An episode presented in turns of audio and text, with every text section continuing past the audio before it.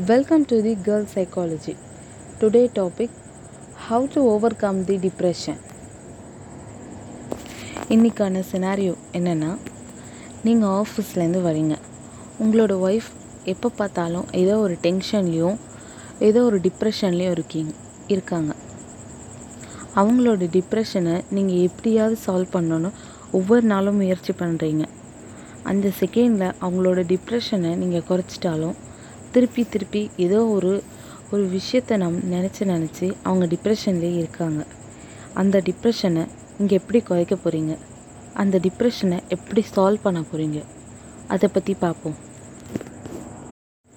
உங்கள் ஒய்ஃபை நீங்கள் டிப்ரெஷன்லேருந்து வெளிக்கொண்டு வரத்துக்கு நீங்கள் யூஸ் பண்ண போகிறது எட்டு points first point dealing with depression அவங்களோட டிப்ரெஷன் என்ன அப்படின்றத நீங்கள் ஃபஸ்ட்டு தெரிஞ்சுக்க போகிறீங்க அவங்களோட கவலை என்ன? எதனால அவங்க கவலைப்படுறாங்க?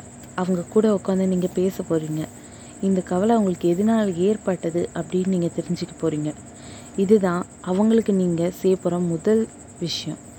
இந்த ஃபஸ்ட்டு பாயிண்ட்டை நீங்கள் செய்யணும். இதை செய்யும் போதே அவங்களோட டிப்ரெஷன் குறைய ஆரம்பிக்குது. அவங்க பிரச்சனையை நீங்கள் முழுசாக புரிஞ்சுக்கணும்.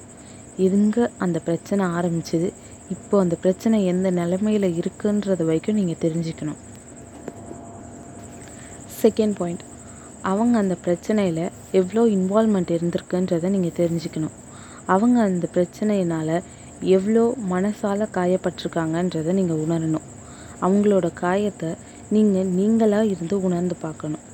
நமக்கு அந்த இடத்துல நம்ம இருந்திருந்தோன்னா நம்மளோட டிப்ரெஷன் இப்போ என்னவா இருக்கும் அப்படின்றத நீங்கள் தெரிஞ்சுக்கணும்.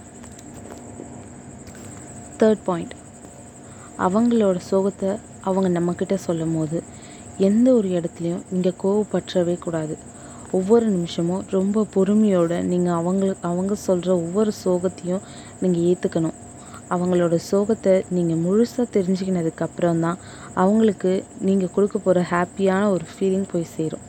நீங்கள் எந்த இடத்துல கோவப்பட்டாலும் நீங்கள் இப்போ செய்ய போகிற இந்த எட்டு பாயிண்ட்ஸுமே வேஸ்ட் ஆகிடும் ஸோ இந்த விஷயத்தை அவங்கக்கிட்ட நீங்கள் பேசும்போது கொஞ்சம் கூட கோவப்பற்றவே கூடாது.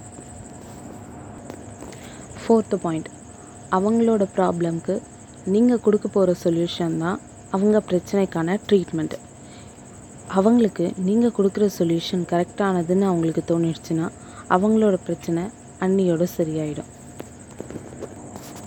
ஃபிஃப்த் பாயிண்ட் நீங்கள் அவங்களோட டிப்ரெஷனை குறைச்சதுக்கப்புறமும் அவங்கக்கிட்ட நீங்கள் அதிகமாக பேசணும். நீங்கள் பேசும்போது தான் அவங்களுக்கு ஒரு சின்ன கவலை ஏற்பட்டாலும் அதை உங்கள் கூட ஷேர் பண்ணுவாங்க. நீங்கள் அதிகமாக அவங்க கூட பேசும்போது தான் அவங்களுக்கு வர எல்லா கஷ்டத்தையும் உங்கள் கூட பகிர்ந்து சொல்லுவாங்க. நீங்கள் அவங்கள ஹாப்பி ஃபீலிங்லேயே என்றைக்க வச்சுருக்க முடியும்.